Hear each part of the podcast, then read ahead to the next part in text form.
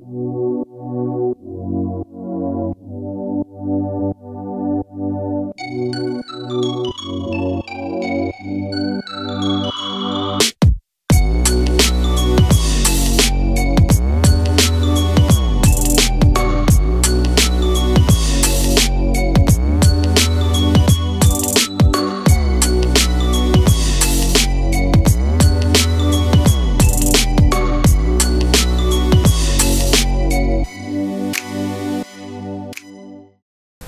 tren yolculuğundan sonra Giuseppe Corte bir Mart sabahı ünlü sağlık evinin bulunduğu kente vardı. Biraz ateşi vardı ama yine de istasyonla hastane arasındaki yoldan küçük valizini elinde taşıyarak yaya gitmek istedi.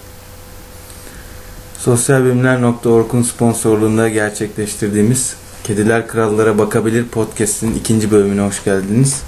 Merhaba Ahmet. Merhaba Furkan. Güzel bir giriş yaptın. Evet. Ee, bugün Dino Buzati'nin 7 kat öyküsü üzerine konuşmaya çalışacağız. Sen de bir giriş yapmış oldun böylece öyküye. İstersen öncelikle öyküden daha ziyade biraz Buzati'den bahsedelim. Ee, Buzati ile benim tanışmam belki de seninle beraber oldu. Ee, Buzati ismini biliyordum. Okuyacaktım da epeydir. Çünkü okurluk biraz da böyledir. Bazen hangi yazarı ne zaman okuyacağınızı kestiremezsiniz ya da karar verdiğinizi hissedersiniz ama e, farklı bir zaman diliminde karşınıza çıkar. Ben Buzati'yi sık sık evet okumalıyım diyordum fakat sonra seninle tanıştıktan e, sonra gerçekleşti benim Buzati'ye okuma, Buzati'yi okumam, Buzati'ye giriş çabalarım. İstersen sen başla biraz Buzati'ye dair bir şeyler söylemek istersen. Tabii ya şöyle ben Buzati ile çok erken tanıştım. Ee, lise 3'te tanıştım. O dönemler işte üniversite kütüphanesine gidiyordum Konya'daki. Rastgele kitaplar alıyordum. Can yayınlarının bu ilk ilk baskısı yani Milliyet kitaptan sonra Can'ın bastığı ilk baskı kütüphane rafında duruyordu Tanrı'yı gören köpek kitabı. O kitabı ben aldım. İşte o gün olmasa da 3 gün içerisinde ama sürekli o kitabı okuma hayaliyle o kitabı bitirdim ve gerçekten büyülenmiştim. Özellikle e, Tanrı'yı gören köpek öyküsünde. Hatta öyküden o kadar büyülenmiştim ki aylarca e, uyumadan önce e, sürekli o öyküyü sınıfta arkadaşlarıma tahtaya çıkıp tüm sınıfı anlattığını, o öykü üzerinden insanın aslında nasıl bir mahluk olduğunu falan böyle kendi içinde tartıştım. Böyle bayağı büyülemiş bir öyküydü. Yani Dina Buzzati daha önce de e, bu beklemek okumalarında girişte de söylediğim gibi benim e, objektif, genel anlamda objektif cümleler kurabileceğim birisi değil. Çünkü e, çok fazla e, bir izi var hayatımda öyküleri olarak falan ama hani Buzzati öyküsü için şunu diyebilirim kendi açımdan. Yani ben eğer bir gün bir sihirli değneğim olacak olsaydı ve dünyada bir şeyleri değiştirecek hani olsaydım öyle bir şans bana verilmiş olsaydı bunu e, genel olarak hiçbir şeyi değiştirmek istemezdim ama bunu mesela Buzati'yi yok edip Buzati öyküsünü yazacak kişi ben olarak hani tarihin akışından Buzati'yi çıkartıp bu 2010'lu 2020'li yıllarda bir Buzati öyküleri gibi öyküler yazacak kişi ben olmak isterdim. Yani tarihin akışını o şekilde değiştirmek isterdim. Benim için öyle bir öykücü. Bugün konuşmaya çalışacağımız 7 kat öyküsünün de aslında somut olarak benim e, ironik de, de bu aynı zamanda hayatımda da etkisi var. Geçen yıl bu zamanlar işte bu tez meseleleri falan çok yorgun, çok yorucu, stresli bir gün geçirmiştim ve korkunç yağmur yağan çok soğuk bir gündü. Eminim şu anda bizi dinleyenlerden de tam bu e, bu anı yaşayan vardır mutlaka. Mutlaka. Tez aşamasında soğuk, yağmurlu, karlı bir Mutlaka. yüz vardır yani. Ee, yani bayağı moralimin bozulduğu bir gündü. Okuldan kur- İngilizce kursuna geldim. Kursta kursu dinledim falan. Eve döndüm. Saat 11 vesaire yemek yiyeceğim. Yemeği yedim. Ders çalışacağım. Günün tekrarını yapacağım. Böyle bir başım döner gibi oldu. Ara ara böyle hissederim. Yok umursamadım ama baktım gerçekten başım dönüyor. Dedim ben yatıyorum. Yattım bir saat sonra titreyerek ve baş dönmem artmış bir şekilde uyandım. Bir doktor bir abim var. Onu aradım İbrahim Tarımak abi. O dedi ki bir acile git yani önemli bir şey değildir ama bir şekerine falan baksınlar. Şeker ve tansiyonumu ölçtüremiyordum. Neyse geldiler çok uzatmayayım. Acile gittik. Yani şey dört yapraklı yoncaya aldılar beni. Yani, yani baş dönmesine gelen bir hasta. Orada çok yoğun bir istifra ve ardından kan kustum. Böyle dolu dolu iki kere kan kustum falan. Sonra benim yerimi değiştirdiler. E, dediler ki yerinizi değiştiriyoruz çünkü siz bu hani yer şey oldu, kusmuk oldu. Burayı temizleyeceğiz. Bundan dolayı sizi dediler yan tarafa alacağız. Benim aklıma direkt bu gün konuşacağımız 7 kat öyküsü geldi. Dedim ki tamam. Biz bittik. Yani dört yapraklı yoncadan yavaş yavaş yerimizi değiştirmeye başladılar. Kesin dedim. Hastane burada- kaç katlıydı girerken baktım Hastane ona. tek katlı ama Evet. hani bölümlere ayırmışlar. Ama alt aşağısı Ha, olabilir. işte yani. yani alt kat yerine e, aşağısı morg yani Allah'tan oraya düşürmediler de yani yan taraftaki hatta iki yan taraftaki kabine gittim Ge- geçirdiler beni. Aklıma da direkt böyle yedi kat öyküsü geldi. Hani e, Buzati ve Buzati öyküleri bizzat benim hayatım içerisinde bir benzerlik kurduğum ya da kurmaya çalıştığım öyküler. Yani o bakımdan dedim çok fazla objektif olamayabilirim ama benim dünyamda Buzati uzun yıllardır var olan bir yazar. Ee, Şöyle bir giriş yapabiliriz. Ee, Elimizde e, Dino Buzzati'nin Tanrı'yı Gören Köpek kitabında e, bulunuyor 7 kat öyküsü. Elimizdeki 7. baskısı Can Yayınları. E, çevirmen Rekin Teksoy. Rekin Teksoy'u ben nereden hatırlıyorum? E, Dante'nin İlahi Komedya Hı hı. Çevirisini hatırlıyorum ve onu da beğenmiştim açıkçası. Evet. ve e, çeviri bakımından da ben iyi olduğunu düşünüyorum bunun bu metnin. Şöyle bir giriş yapabiliriz. Sen zaten e, giriş paragrafını okudun. Evet.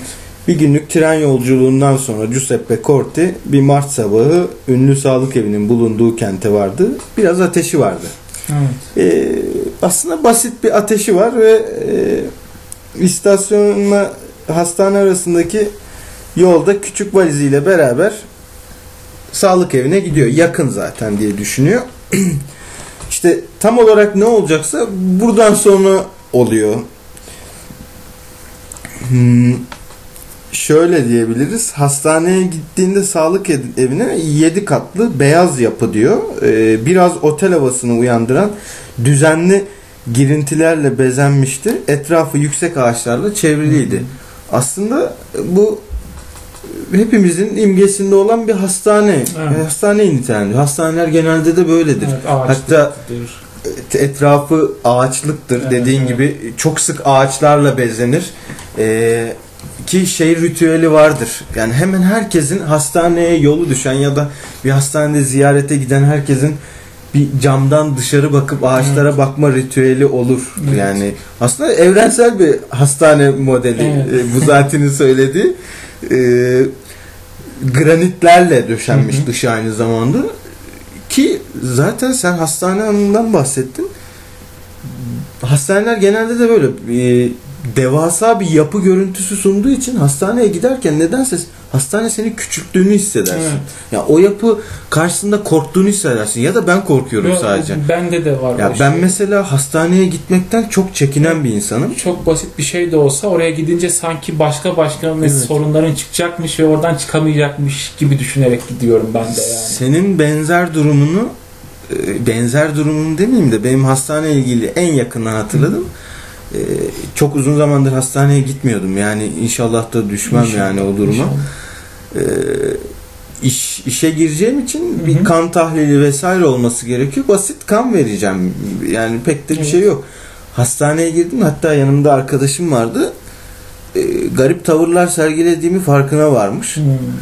E, hastaneye girdiğimde ben çok tedirgin oluyorum. Şöyle tedirgin oluyorum. Etraftaki herkes senin umrunda değil ama herkes sanki senin üzerine geliyormuş gibi Evet. hissediyorum.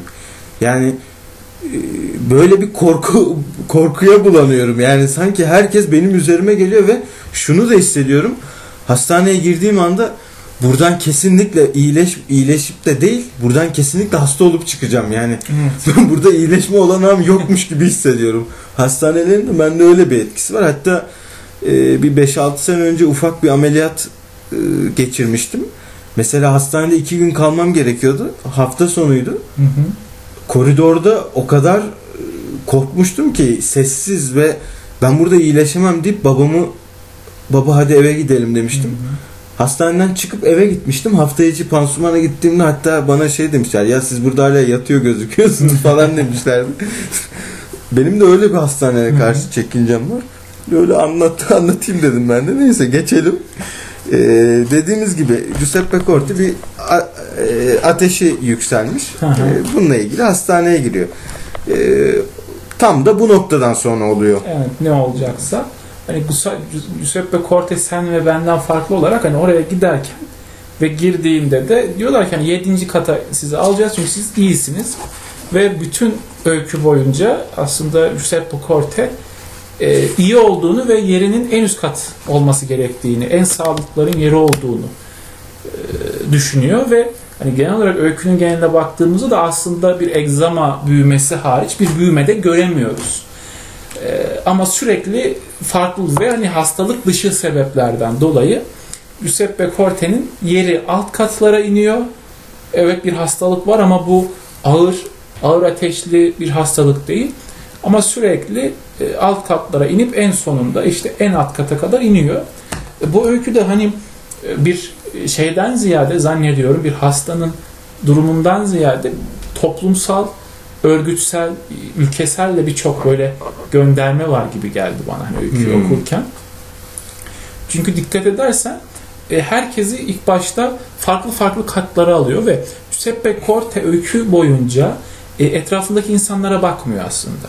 Yani Giuseppe Corte 7. kata geldiğinde yanındaki adam ona diyor ki benim kardeşim var ama işte o 6. katta 4. katta pardon onun durumu e, çok fazla çok hızlı kötüleşti ne yaparsın diyor ve Giuseppe Corte e, hastaneye dair olan bütün o silsileyi o yanındaki adamdan öğreniyor ve korkusunu sürekli o duyduğu şey üzerinden büyütüyor. Yani 6. kata indim işte burası çok kötü vesaire. Çevresindeki hiç kimseye bakmıyor ve aslında acıya ya da kötü diye düşündüğü şeye şahit olmuyor. Belki de orası gerçekten çok sıradan bir hastane ve 7 katlar ama en alt kattaki insan e, ölümcül bir hastalık ya da bir şeyle değil. Yani biraz daha hani böyle dinlenmeye belki ihtiyacı olan gibi hastalar da oluyor. Bunları bilmiyoruz biz. Giuseppe Corte'nin odaklandığı bir gerçek bir dünya var ve o dünya altında düştükçe e, kendisine haksızlık edildiğini düşünen ve o haksızlık edildiğine dair inancını sürekli artırdığı için daha da belki kötü olan ve aşağı inmesi daha da hızlanan bir adam görüyoruz burada. Tabi burada Buzzati'nin öykülerinin metafiziksel arka planını da göz ardı etmememiz gerekiyor. Yani Tanrı'yı gören köpek de böyle işte e, şu an öyküyü hatırlamıyorum ama Colombe'de o papayı Evet. gören adam da öyle. Mesela bu öykü de öyle.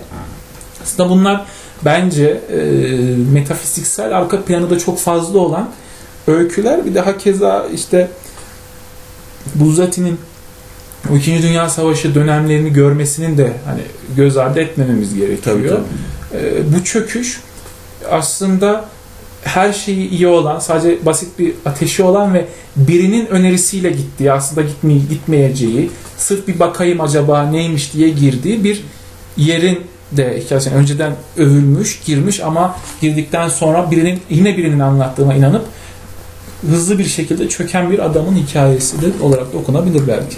Bir de şeyi de unutmamak lazım. Giuseppe Corte aynı zamanda biraz da obsesif bir karakter. Evet. Takıntılı bir karakter. Ee, çünkü basit biraz ateşi var. Mesela gitmeyebilirdi. evet. Ve hastaneye gidiyor vesaire. Orada ilk kontroller yapıldığında hatta şey diyor yani karakter şey düşündü diyor Giuseppe Corte. Birinci kata alma, almamız lazım sizi Hı hı. deseler inanırdı diyor. Zaten onu bekliyordu Evet, diyor. Yani evet, evet. sürekli kendini kötüye alıştıran, Hı hı. kötüyle kendini motive eden bir karakter aslında. Evet. Ki sen de e, farkındasındır. Birçok Buzati karakteri de böyle. Yani biraz e, karikatüre karikatürize edilmiş karakterlerle karşılaşıyoruz çoğu zaman. Evet. Mesela e, ikimizin de çok çok sevdiği işte Tatar çölündeki Drogo. Evet. Yani değil mi? Drogo da e, o da mesela e, karamsar bir karakterdir. E, onun da obsesif takıntıları var ama bir yandan da garip bir şekilde ümit besliyor. Evet. Yani burada Conte da gibi tıpkı, evet. Giuseppe Corte'de de aynı şeyler var. Ki senle de sık sık konuştuğumuzda da e, benzer kanıya varmıştık. Sen hatta çok güzel bir şey söylemiştin. e, Buzati'nin Tatar çölünü beklemek üzerinden konuşurken yani e, şey dediğini hatırlıyorum yanlış mı bilmiyorum da e, Buzati sanki hep aynı hikayeyi yazmaya Evet, çabalamış. evet, evet. Ve bunu ben de şeyi okuduktan sonra fark etmiştim mesela. Dağların adamı Barnabo. Değil mi? Evet. Tam bir şablon metniydi. Hı hı. Yani Dağların Adamı Barnabo romanı e, okumak isteyenler de bence Buzati için iyi bir giriş Evet, metni ilk olabilir romanı o. zaten. İlk romanı zaten 24-25 yaşlarındayken yazıyor sanırım. E, şu an Timaş'ta var değil mi Evet yani baskısı? yeni baskısı yani baskısı var hala bitmedi Evet, diye biliyorum. Timaş'ta hala. E, O da güzel bir şablon metni. Evet. E, Buzati karakterini, Buzati hikayesini anlamak için. Biraz Buzati ile aşırı neşir olursa gerçekten o dediğin anlamlı geliyordu. Sanki bir hikayeye ulaşmak için çabalamış. Evet. Karakterler hep ona ulaşmaya çabalıyor. E, buradan bakabiliriz. Öyküye dönecek olursak Hı hı. da e, Buzati'nin karakteri Giuseppe Corte 7. kata geldiğinde e, bizim şunu da unutmamamız lazım. Birinci kata kadar giden bir öykü olduğunu biz daha sayfanın başında aslında Giuseppe Corte'nin birinci kata gideceğine Biliyoruz. eminiz. Evet, ya bundan eminiz. Evet. İşte geçen programlarda da sana dediğim şey burada biraz saklı. Yani iyi bir öykü kendi zamanına inandırabiliyorsa sen ya burada Buzati'nin karakteri işte Giuseppe Corte birinci kata in- inecek zaten deyip de okumayabilirsin. Aynı şekilde Tatar çölüne de bu var Evet. mesela. Yani biliyorsun o Evet. Gelmeyecek Drago onlar. orada duracak yani. Evet. Ve birinci kata inecek diyebiliriz. Böyle düşünüyoruz. Okumayabiliriz de. Ama iyi öykünün o hamuru tam da burada ortaya çıkıyor bence. Yani sonucunu kestirebilsem bile kendini okutturabiliyor. Evet. Ki aklıma şey geldi. Ee, bu Çehov'un meşhur tüfeği e, vardı. Hı hı. İlk bölümünde duvarda asılı bir tüfeği görüyorsanız Evet. bölüm sonunda bir yerde o tüfek patlamalı diyordu. Evet, evet. Şimdi biz burada tüfekle karşılaşıyoruz aslında. O birinci kat tüfek burada. Yani o tüfek patlayacak muhtemelen. Kesinlikle. Ve o tüfeğin patlayacağını bile bile biz yine okuyoruz.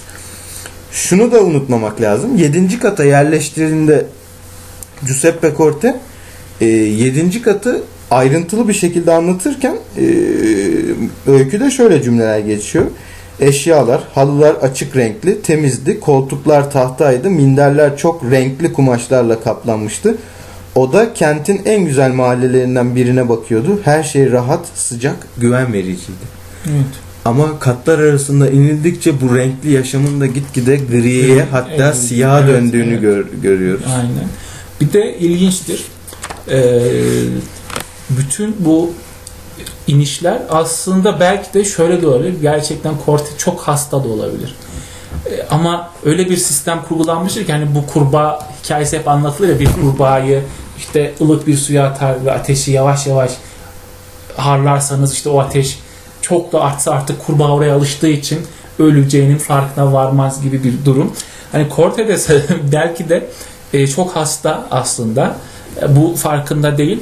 Hani doktorların çünkü e, ona karşı tavrı da yani evet sen iyisin ama yani şey alsan işte bir radyoterapi o şey gama ışınını alsan iyi olabilir re evrilen bir durum ve e, dikkat et hiç kimse Corte'nin hastalığından bahsetmiyor.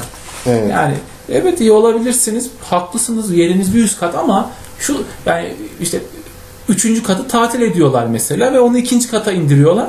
İşin ilginç tarafı hani Corte ile birlikte o katlarda kimler var bilmiyoruz mesela. Bir tek o bir tek o var. Evet.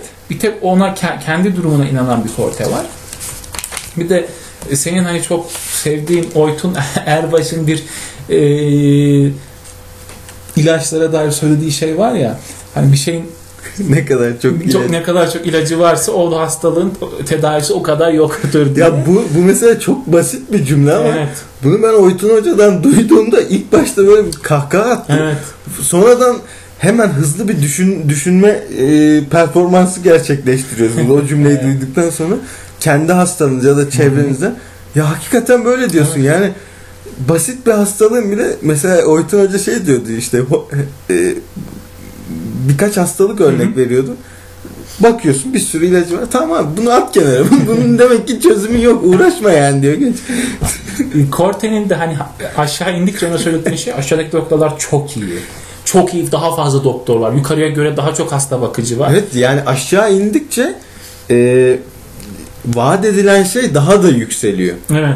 Mesela şey diyorlar yani e, anlattığı şey şu ya siz en üst kattasınız. Burada bir hasta bakıcıyla neredeyse doktor Evet. aynı seviyede. Hı hı. Zaten iyisiniz yani. Pek ciddi alınacak bir durumunuz yok. Ama aşağılarda aşağılarda durum daha kötü Evet. olduğu için Evet. haliyle daha iyi doktorlar olması gerekiyor ve buna inandırıyorlar. İlk başta ama şunu da fark ediyoruz. Nedense hastalığı hastalığından ziyade hep hastane prosedürleriyle devreye Evet. giriyor. İşte 7. kattan 6'ya inerken bir kadın geliyor. iki çocuğu vardı Hı hı. sanırım. E, onlar yerleşecek. Ya sizi bir sürelik 6'ya alsak onu olur sorun değil diyor. Yani aynı zamanda e, Giuseppe Conte tam bir insani vasıflarda cevap veriyor her şey. İşte 3 ile 2'yi birleştireceklerinde de tamam olur diyor. Yani Hı hı. fakat 7. kattayken Giuseppe Conte'nin e, camdan baktığı bir sahne var. Granitlerle Hı hı, alt evet. katı görmeye çalışıyor. Hı hı. Biri mesela göremiyor tam olarak. Evet.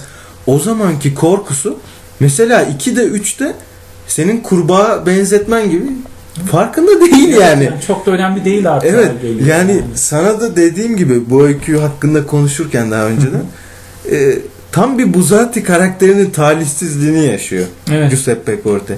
Buzati karakterlerinde hep böyle bir talihsizlik vardır. Değil mi? yani Hepsinde. tam bir talihsizlik abidesi ve bunu sadece biz okur olarak biliyoruz. Evet. Mesela birçok öyküde e, birçok farklı yazarın öykülerinde şunu biliriz. Mesela en e, baba örnek diyelim Dostoyevski karakterlerinde işte Suç ve Ceza meşhur romanda biz e, 100. bir 600-700 sayfalık bir roman 100. sayfalarda cinayeti işler Evet. Rasko ama geri kalan o 500 sayfada 400 sayfada sadece Raskol'un kendiyle çatışmalarını işte kendini haklı çıkarma ya da kendi suçuyla yüzleşmesini bunlar bunları okuruz ama e, Buzati'nin karakterlerinin burada ayrıldığı noktası bence şu e, ayrıldığı nokta bence şu Buzati karakterleri kendi talihsizliğini bilse bile bu talihsizliğe bir noktada boyun eğmiş karakterler. Evet, evet, evet. Yani bunlarla yüzleşmeye aynı zamanda Buzati fırsat vermiyor. Evet yani mesela burada da 5. kattan sonra hastaneyi terk edebilir mesela. Evet. Ama öyle bir şeye gitmiyor. Aynı şekilde e, Tatar çölünde de görüyorduk. Yani Drago Evet. Kaleyi terk etmeye vakti varken terk etmiyordu. Bu işte ilginç. Mesela şeyde de bu dağların adamı Bar dağların adamı Barnabo'da da aynı şekilde. Yani vurmaya fırsatı var. Vurmuyor. Evet. Ama bütün bir romanın geri kalanı boyunca neden vurmadığına dair ciddi bir ve bir daha e, şeyi bekliyor. Yani fırsatı bir daha bekliyor vesaire. Ki sonradan yakalayamıyor yani Evet. o terk ettiğinde orada zaten ölümler Evet. gerçekleşmiş oluyor. Yani bu yani Dina Buzzati'nin bu şeyi ilginç. Tabii bunu dedim yani en başta da. Dönemsel olarak da belki bir okumaya tabi tutmak. Evet. Yani İtalya'nın dönem o bu öykülerin yazıldığı dönemdeki siyasal olayları çerçevesinde de okumak e, bir e, yol gösterici olabilir ama tabii e, her şeyden öte Dino Buzzati modern klasik yazarlar arasında çok farklı bir yere sahip bir yazar olarak karşımızda duruyor. E, Benim ve senin dünyanda da çok farklı bir yere sahip. E, Yani benim Buzzati hakkında şu anda hani daha fazla aklıma bir şey gelmiyor. Ama okurlarımız yani bizi dinleyenler daha doğrusu e, buna Buzzati'yi bence okumalı ve okuduklar okuduktan sonra onlarla da Buzzati'yi konuşmalıyız diye Evet düşünüyorum. zaten biz bu formatı e, bu şekilde gerçekleştirmemizin bir nedeni de bu. E, öyküyü tamamen okumak yerine öyküye yönlendirmek. Hı hı. Zaten bizim hedefimiz de buydu. Eminim bunu dinledikten sonra bu öyküyü okumaya heveslenen bir kişi bile olsa e, Tabii. bizim için Müthiş bir müthiş bir rakamdır bu. Ee, son son olarak şundan da bahsetmem gerekiyor. evet. Ee, Giuseppe Corte karakteri en başta Oytun Hoca'nın hasta, hastalık şeyinden de bahsettik. Ee, bir iyileşme durumu yok Giuseppe. Corte'nin. Ateşi yüksek. Fakat şunu anlıyoruz. Yani ateşi düşmüyor. Ateşi sürekli yü- yüksek. Hı hı. Ateşinin düşmemesi de aynı zamanda kötü bir şey. E, çünkü onu sürekli aşağı götürmesine de bir sebep aynı Evet. zamanda. Ya hastaneden kurtulmak istiyorsa ya ateşi düşecek yani stabil kalmak bile bir Evet. kötü bir durum olduğunu anlıyoruz Hı burada. hı, Çünkü sürekli bir çöküş oluyor. stabil kalmak bile bir noktada tehlikeli. Evet. Ee, Evet çok haklısın. Ee, podcast'imizin artık e, bu bölümünün de sonuna geldik. Dileriz e, güzel bir, keyif aldığınız bir program olmuştur. Biz sosyalbilimler.org'a da desteklerinden dolayı teşekkür ediyoruz. Unutmadan Instagram ve Twitter adreslerimizi bir kere daha hatırlatmak istiyorum. Kediler krallara bakabilir hesabımız web sitemizde kedilerkrallara Ayrıca herhangi bir öneriniz olursa şu öykü, şu öykücüyü de konuşun ya da bu konuyu da konuşun ya da programlarımız, podcastlerimiz hakkında eleştiriniz olursa da onları bize ulaştırmanız için de posta et kedilerkrallara bakabilir.com adresine mail atabilirsiniz. Bir sonraki podcastimizde görüşmek dileğiyle. Hepiniz hoşçakalın. son olarak da e, öykünün güzel bir e, kapanış paragrafı var bizce. Onu da ok- okumak istedik. Ama birden o da niye böyle karar kararmıştı? Oysa daha öğle sonrasıydı. Garip bir dermansızlığın elini kolunu bağladığını hisseden Giuseppe Corte büyük bir çabayla yatağın başındaki komodinde duran saate baktı. Üç buçuktu. Başını öbür yana çevirdi ve açılır kapanır güneşliklerin gizemli bir buyruğa uyup ağır ağır inerek ışığın yolunu kapattığını gördü. Kediler krallara bakabilir, siz de bakmaya devam edin.